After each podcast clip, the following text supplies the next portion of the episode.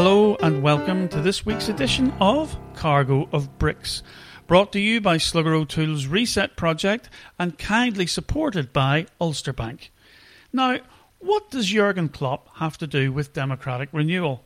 Well, my guest this week is Richard Wilson, who spent most of the last 20 years as a democracy specialist, working with councils, governments, and international bodies like the United Nations. And I started by asking him, what is the point of politicians?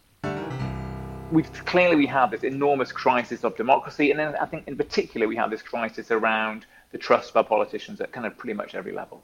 Um, and so if we step back and think, well, kind of what is the what is the what is the point of um, politicians? So is it about democratic legitimacy? Is it trust? Is it about just simply enabling a good government?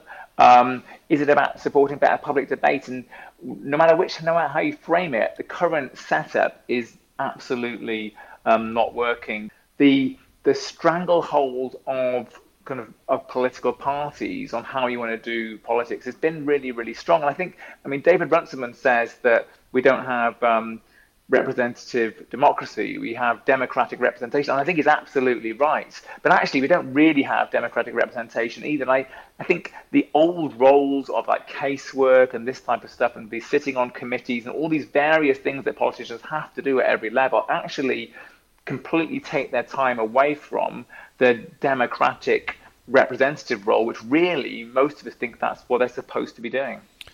But those things that you talk about, casework, which is basically helping constituents out, unblocking the system, uh, traditionally MPs and MLAs in Northern Ireland have played a key role for that, and much of their political legitimacy uh, resides in what can you do for me? I mean, it's a materialistic kind of quid pro quo.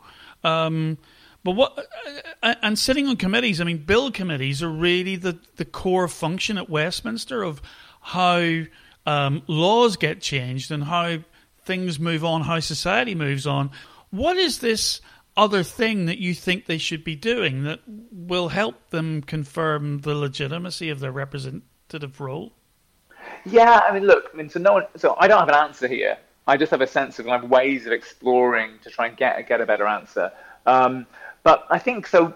I think fundamentally, you've got Victorian ideas of of of representative government, which 100 years ago were a step forward from where we were before, that, uh, that no, don't make any sense today. So I, so I think, so I, I think, I think this idea that um, casework necessarily confers legitimacy, I would really challenge that. I think actually, if they were running digital um, meetings every week with hundreds or maybe thousands of constituents, that might generate an awful lot more legitimacy than doing the casework for one or two people. And anyway, as any of us know who've worked for politicians, the, the, the amount of case we've got to is absolutely vast. And, and really, you know, there should probably be someone else to do that because it's such an enormous distraction from being a, a representative. Um, so I, I, think I think there's there's there's a there's you know I think, I think the bill the bill questions and the committee questions are also really really good. And my my hunch is is that we just need to look root and branch at the politicians, at the support that's around them, and ensure that they're able to play this representative function. Because if you haven't got the representative function working, which definitely hasn't, then we have then democracy doesn't work, right? It doesn't work. I mean, so I, I would suggest that the urgency, given that the challenge, given that the democratic crisis we're in is so acute, and given that in some ways politicians are the last man standing, I mean, we, we still do vote for our politicians. We still do think they are our uh, democratic representatives. And all of the, the limitations of that system, if we can't begin to start to um, you know use digital technologies, use other ways of convening meetings to really enhance that representative democratic function, then I think we're in real trouble. I mean, look, the classic statement of what representative democracy means in the terms that I think you're trying to describe is uh, the, the, the Irish-born Edmund Burke, um, who in his speech to the electors of Bristol, you know, said it was about exercising his personal judgment in terms of what uh, what that means. Um, but but in certainly in the Irish system where we use um, a really rigorous form of proportional representation called standard um, single transferable vote system.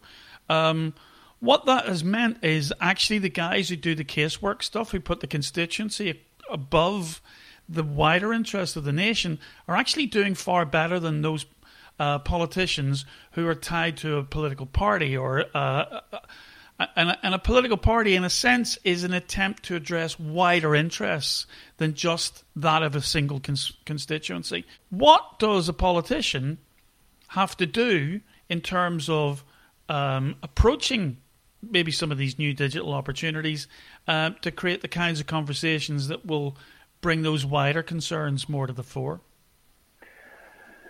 Yeah, so I think I think a lot of this is kind of about kind of humility and about this balancing between bottom up and top down. And I think we can see in the COVID crisis, this really brings to light. So there, there are quite a lot of people who are like um, Brett Hennig from the Sortition Foundation has got a really good TED talk about getting rid of politicians entirely, going to like direct democracy. Um, and I, and I, actually don't think that's right. I think there's a real mixture of kind of um, bottom up and and top down. So right now around COVID, it's clear that we really need to understand the data in terms of um, you know, the kind of health risks in terms of cases versus death versus you know behavior, etc. We know that although in the UK now they made it illegal to have gatherings of, of, um, of, more than six people, you know we don't want to enforce that with draconian authoritarian measures. We want people to abide by that. That's clearly bottom up. So the whole system depends upon this mixture of top down and bottom up. And I think the kind of the traditional ideas of representative democracy that you once you're voted in, you go away and you have the autonomy to kind of make that kind of your decisions on behalf of your um, you know your kind of grateful um, constituents that kind of paternalistic idea just doesn't make sense anymore because it's very clear that politicians don't have the knowledge or even necessarily that's not going to help in terms of having that ongoing kind of adult adult dialogue so that people can be able to make up their own minds and have greater trust in the government. Um, and when at the moment you've got a situation whereby our politician um, um prime minister um, Johnson has got 35% trust. I mean, this is this is at the heart of why the, the, divisions that are emerging all over the place around COVID because people just don't trust our government to be keeping them safe. One of the things that came out, I think, during the Brexit debate um, was that famous Michael Gove quote um, that people don't trust experts anymore, mm. and, and and you know, and actually, um, the idea the governing idea, the driving idea behind Brexit was partly take back control, but beyond that was this idea of the people's voice versus the elite. Now, um, interestingly, um, I was listening to another podcast, the uh, RSA's Bridges to the Future, uh, which you alerted me to actually by, and there's some remarks there by Eliane Glaser, who's an author who's just brought out a book called Elitism: A Progressive Defense of Elites. And to some extent, what we've seen here through the COVID crisis is that whilst there's issues of trust in political leaders like kind of autocratic leaders like Trump, uh, Boris Johnson in the UK, we've seen um, trust in leaders such as the uh, New Zealand uh, PM um, rising. locally in Northern Ireland, the Minister of Health has come out actually as the most popular politician, even though he's the one who's basically giving all the top down instructions. Uh, and that's being met by a degree of bottom up cooperation so that you see these two things kind of um, meeting somehow there in the middle. Um, and it seems to me it goes to it goes to some of what it is you're you're pushing for, which is this new relationship between politicians and people, which is more of a, if you like, a, a, different kind of conversation. Yeah, I think that I think that's exactly right. I think that's exactly right, and I think you know it's get it. We, what we want to be is we want to be in relationship and acknowledge the different powers we have in the situation, the different knowledges we have in a particular situation. I, I always remember um, when I went into a community meeting where I live in Stroud, and the MP at the time spoke about um, the situation around refugees. So there was a, there was a real desire amongst local constituents, particularly in the Labour Party, that they wanted to take in Syrian refugees. It was around that crisis. He was very experienced working for a um, as a trustee, I think, of a local refugee um, organisation, explained the challenges around that, and it was a really useful dialogue between meeting people's, you know, um, noble intentions to want to support and house refugees, and his explanation that actually that kind of that's sort of potentially not always the best thing to do for the refugees, and that was that felt to me like a really good example of how we want politicians to function. And you could describe that as top down. You could describe that as having a conversation with experts who've got long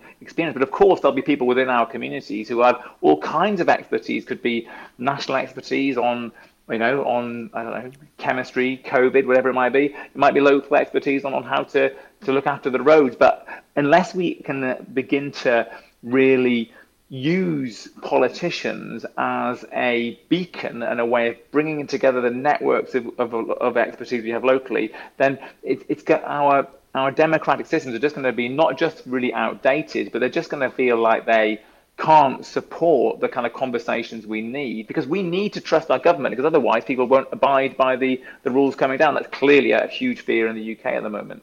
What kind of key skills do you think a politician really needs to bring to the party to make some of this digital engagement to work in a more functional way?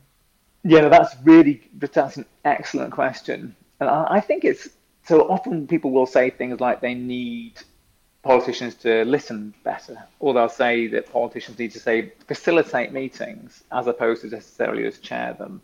Um, and I think these ideas of using enabling language, being able to kind of uh, ask open questions, being able to you know support people to kind of identify and acknowledge that the expertise they own ha- they have in relation to Twitter are absolutely vital. And I think often the, con- the people have often sort of said, well, you know, you should use Twitter more or you should use Facebook more. But actually, I think it's not um, about the technology. It's about how one uses the technology. And indeed, there's just no doubt whatsoever that the viciousness of um, public debate on social media has been a huge problem. But I do think, and you do see, you know, some leaders doing this. They they kind of they step, they refuse to fall into the kind of polarizing self-righteous debate and they, they explicitly will kind of hold open questions they'll say well this is what we think now. This might not be what's going to last into the future. And i think that it does take time for most leaders to be able to have sufficient um, kind of you know credibility and trust amongst their followers to be able to start having them more and more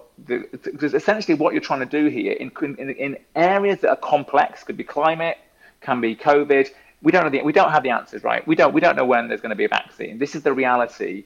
And it takes real skill to be able to have the custodianship of a dialogue to stop people actually um, falling into fear around that so, uh, what what comes to me is this idea that Kevin Kevin Kelly, the Californian futurologist, has talked about, which is that we're now living in a world where technology is fluid, uh, where where the conversation is fluid and almost never ending.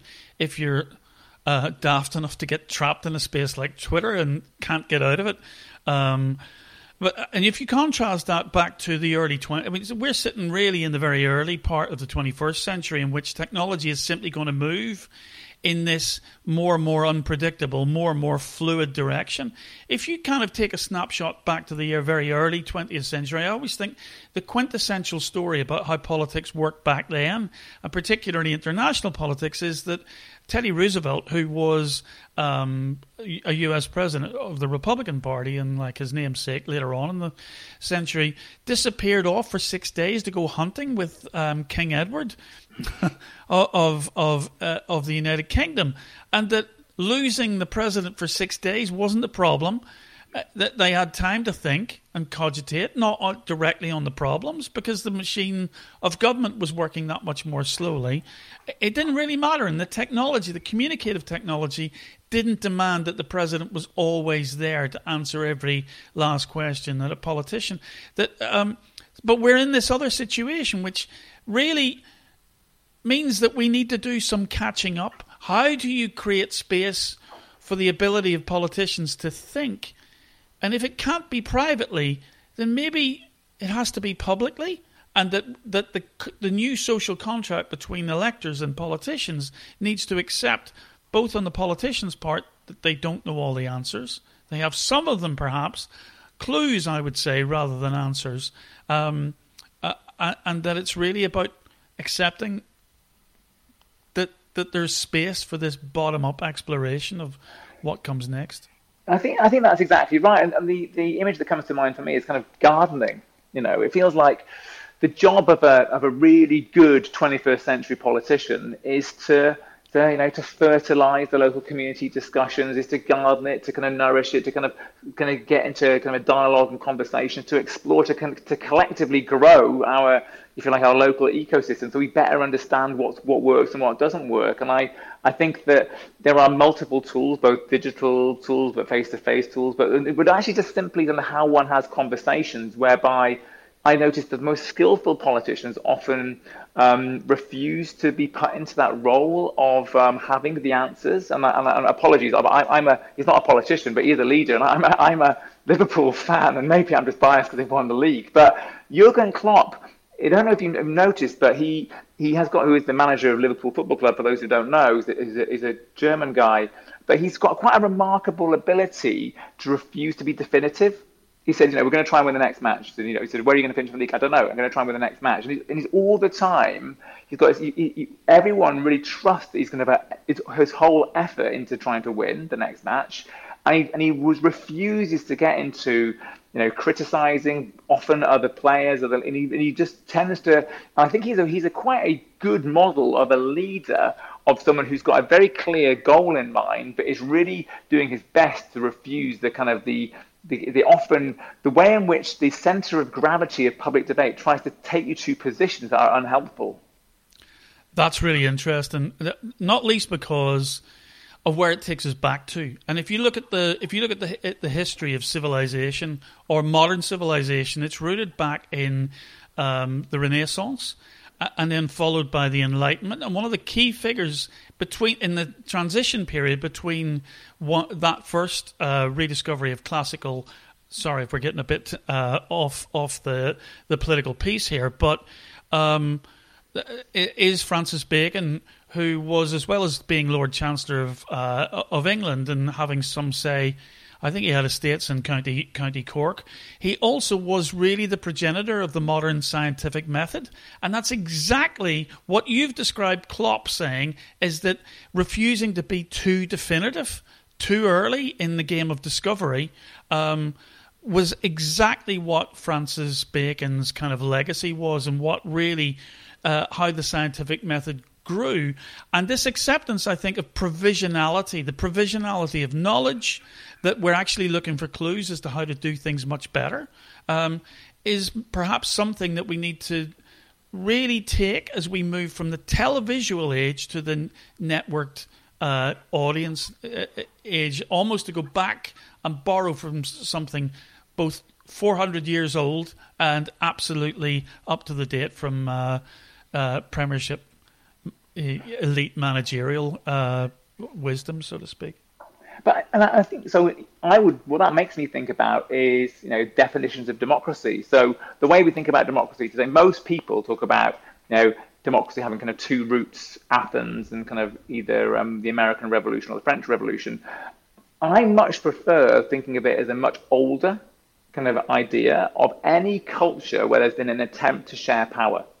I just think it's an awful lot more helpful, um, partly because it kind of honours the great traditions around the world that have tried to do that, but also because I just think it's a more useful way of thinking about what we need our democracy to do today. And if we're going to manage climate, if we're going to manage COVID, it requires action from all of us. It requires all of us to change our behaviours and kind of and get in, and engage with the issue.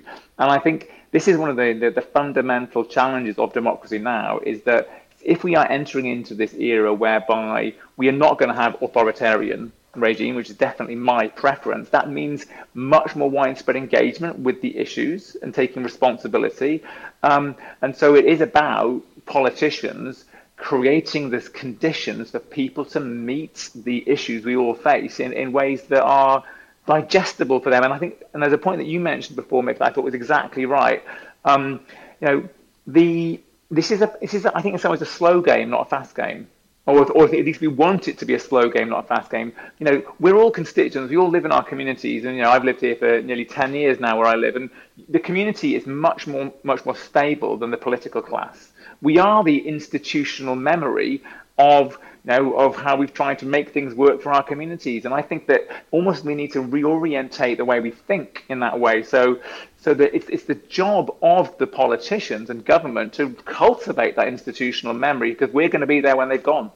So, just to conclude briefly, um, been lots of really interesting stuff. I really like that idea of uh, using, uh, you know, the German manager of Liverpool as a, uh, almost as a as an exemplar of, uh, you know, the the idea that politicians should not present themselves as the font of all knowledge when we are living with more uncertainty, more doubt uh, in the face of COVID, but just in a digital world where everything moves so quickly. Um, so, what's the solution? How should politicians move forward? So I, I think the, the, kind of genius of Klopp is he's very certain about the goal, isn't he? Let's win the Premier League. He's like, take one game at a time. And I, I think that is kind of precisely the way in which politicians need to approach it. We need to be more legitimacy. We need, we need to kind of solve these difficult problems. Actually, none of us know precisely how to do it, but I do know how to take step one because we need to maintain the confidence and not slip into kind of fear within your constituents. So if I was any aspiring young politician, I'd be looking at, you know, all these different methods out there, looking at, okay, how can I demonstrate this new way of being a new political leader because they all know if you speak to any politician they all know the system's broken. They, they know more better than anyone. And, and it's not for me to tell them how to do it so i think those people that do that you know will begin to provide the exemplars the, the jurgen klopps if you like of the political world that other people will be able to learn from and see that that's the way to do it um, and it feels to me like right now with like Rees-Mogg getting everyone to come back to parliament very, very few politicians embracing digital at all when they can't meet anyone anyway. We're just missing this opportunity. And so somehow or other, I'm really hoping that one or two politicians, could be at any level, could be in any place, embrace this. And um, I think they will be seeding and laying down what will become the, the future of democracy in the 21st century. Cargo of Bricks is brought to you by the Reset Project in partnership with Ulster Bank bringing you innovative ideas to help aid Northern Ireland's economic recovery. Make sure you catch every edition by hitting the subscribe button wherever you get your quality podcasts.